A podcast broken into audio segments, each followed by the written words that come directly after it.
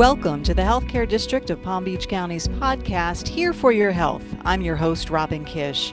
The Healthcare District is a unique healthcare system located in Palm Beach County, Florida.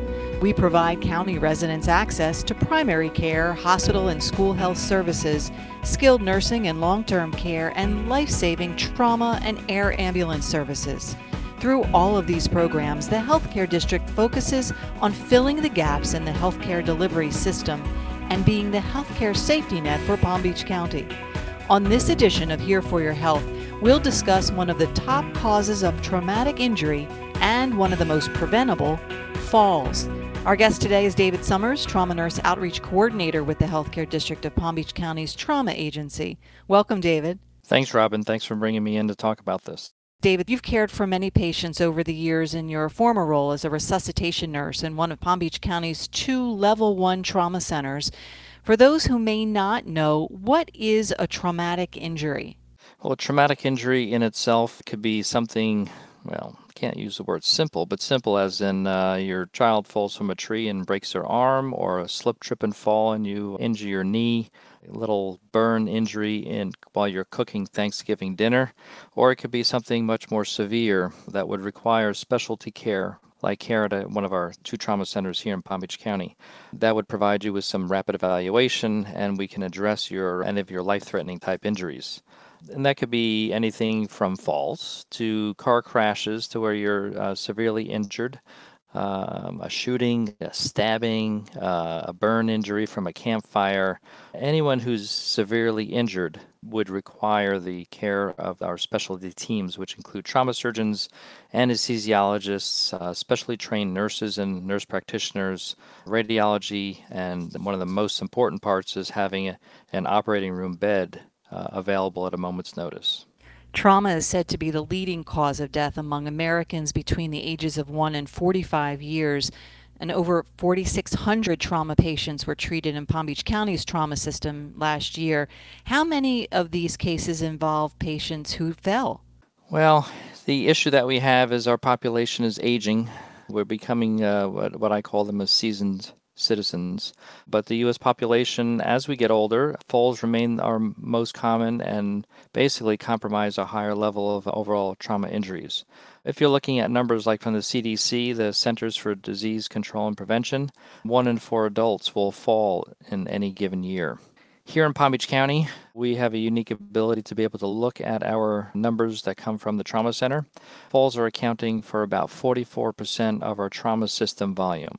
So, of all the patients that come to the trauma center as a trauma patient and that we care for them, 44% of those are from fall injuries. Nearly 39,000 people in Palm Beach County went to a hospital emergency room in the year 2019. Over half of those were 65 years or older. From the ones that fall and die from their injuries, uh, about 300 per year here in Palm Beach County die from fall injuries. Nearly 250 of those are 65 years or older. If you look a little back, uh, look at the statewide numbers, there's about 5.5 million senior adults in Florida. In the year 2019, there were over half a million fall related visits to the hospital emergency rooms. So, statewide, there's about uh, five and a half million senior adults in 2019, there were over uh, half a million fall related visits to the emergency department at the hospitals. More than 75,000 were hospitalized. 3,300 people died last year in Florida as a result from falling. And you think about it, that's mostly somebody's grandmother, grandfather. So this is not falling off a ladder or like you had given an example, a child falling from a tree. These are senior adults who are more prone to falling. Why is that? Well, as we age, we have loss of vision, our balance isn't as good. They might not be lifting their feet when they're walking and they're shuffling. They could be uh, on a blood thinner. So many people who fall, even if they're not injured, become very afraid of falling and that leads to less activity, becoming weaker, and ultimately more prone to falling again and having a more serious outcome.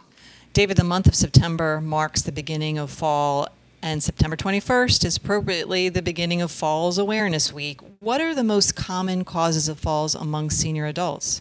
Well, seniors uh, most often fall while they're getting in and out of bed and when they're getting on and off actually the toilet. Walking at night down a hallway when the lights are off is uh, another very common way for people to fall. So, I guess the good news, if there is some, is that falls are preventable. What are some of the tips you give to families and senior adults? Well, ensure that there's adequate lighting, and if not, improve it, make it better. Observe if there's changes in their vision. Get your hearing and vision checked every year and update your eyeglasses. It's critical to identify and eliminate uh, trip hazards within the home, like those area rugs or power cords, extension cords. Encourage the use of assisted devices like using walkers, using grab bars so you don't have to bend over, especially in bathrooms and showers. Wear proper footwear, like a flat rubber soled shoe, something that grips. Review medications, make sure the physician orders are properly followed, and one of the best tips is to remain physically active and exercise. So, interesting you mention exercise. What kind of exercise is the best for preventing falls? Well, evidence based medicine, evidence based research shows that some sort of uh, flexibility, strength training, and building balance is the key. Things like yoga, Tai Chi, a program called Matter of Balance. You can do it with a family member you can do it in a class, but in COVID time, they're learning to adapt on doing it online. It seems like that's the key, right? Doing your exercising and everything else that you can safely virtually, but continuing that routine. You also mentioned it's important to review medications to align with the physician's order. Why is that recommended? It's important to make sure that these side effects are not increasing your risk of falling, and the medicines are taken only as prescribed. Some medicines can make you lightheaded. That will increase your risk of falling. You should regularly review your medicines with your loved one's provider. You can also talk to the pharmacist. Bring all of your medicines, including those over the counter medicines, to your pharmacist when he's not so busy. Make an appointment and that way you can lay everything out and he can look to see which medicines might interact with another medicine that your doctor or doctors might not have realized that have an interaction. And it's also important to talk to your doctor or your loved one's doctor about any recent falls. He needs or she needs to know that you've had some challenges and that you have fallen recently I imagine it's hard to connect with senior adults and their families when in person outreach events are not safe to hold. And I know you've held so many of them to help educate families and seniors about all of these prevention tips. What's the biggest challenge in educating the community during the COVID 19 pandemic?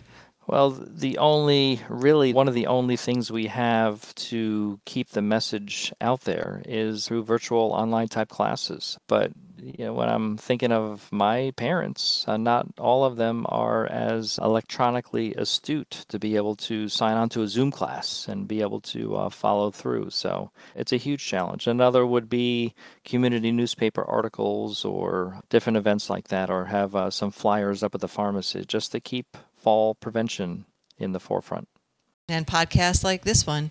How important is it for family members to be involved in falls prevention for the elders in their family?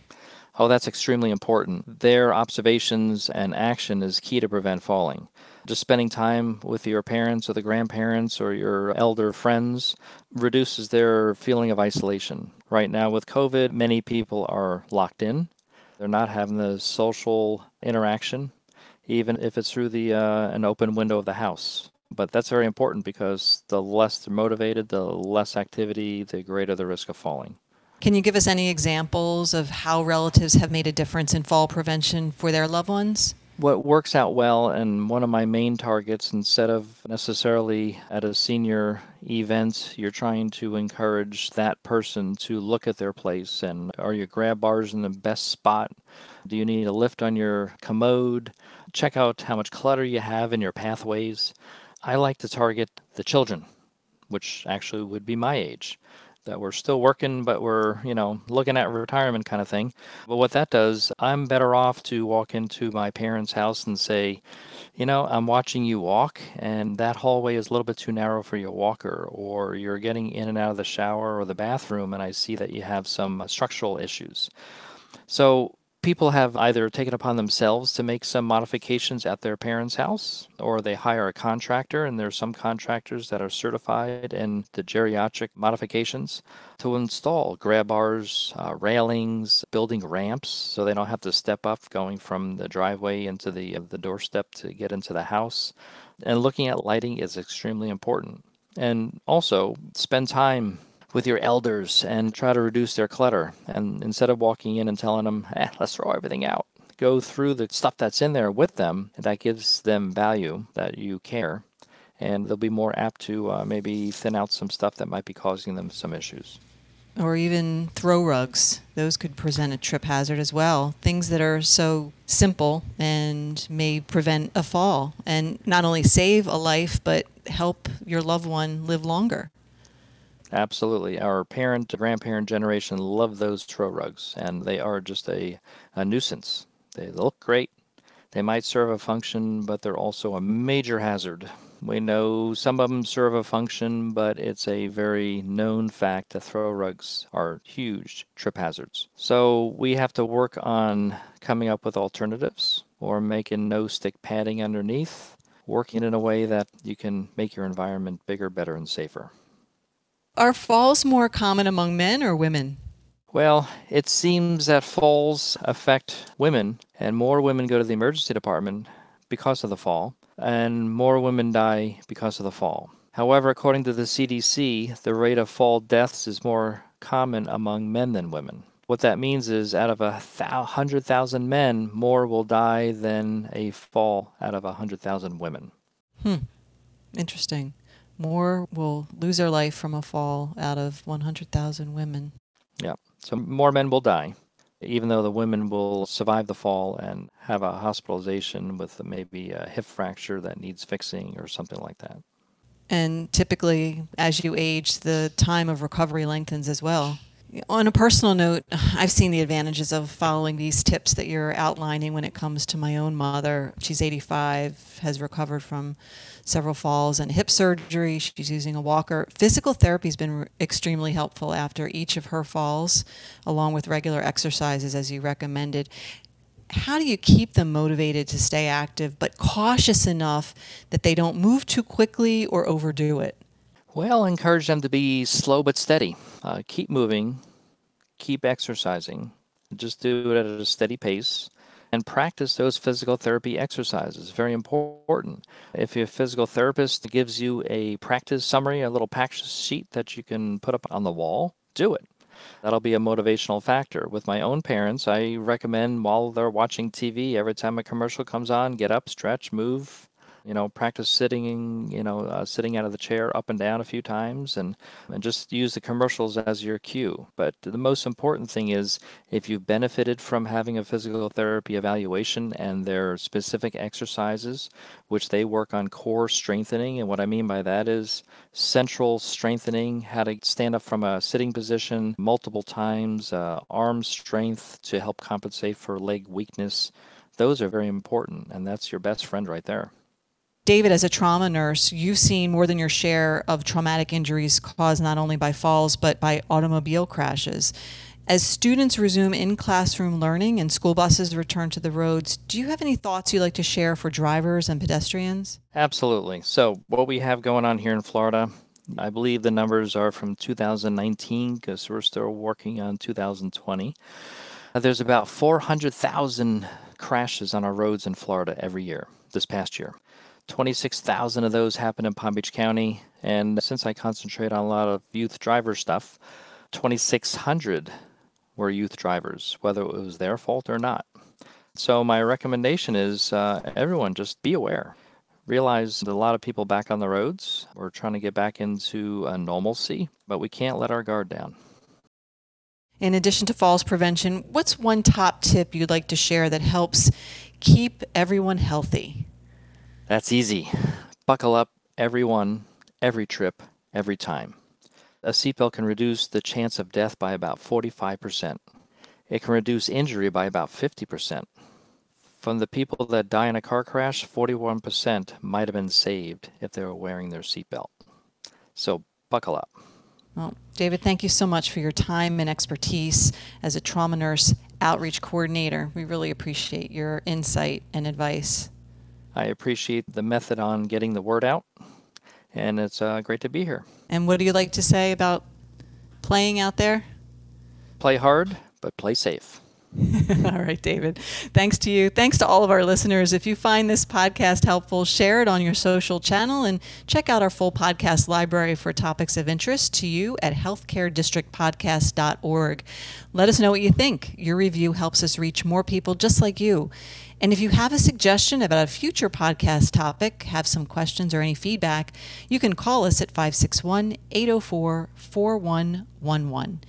Today's podcast is brought to you by the Healthcare District of Palm Beach County's Trauma Agency, which is a key component in the county's life saving trauma system. For more information on preventing falls, visit www.traumahawk.org and click the Education and Prevention tab on the left side of the page, where you'll find the link to the Falls Awareness page. There, we offer our printable flyer, Six Steps to Prevent a fall, as well as a home falls prevention checklist. You can also find helpful information on the CDC's website at cdc.gov slash steady, and that's spelled S-T-E-A-D-I. Today's podcast is also brought to you by the Healthcare District's federally qualified health centers, the CL Brumback Primary Care Clinics. If you or someone you know could benefit from having a medical home, please call the Brumback Clinics at 561 642 1000 to make an appointment for an in person or telemedicine visit, COVID 19 testing, school physicals, medication assisted treatment, and other services, or you can visit brumbackclinics.org.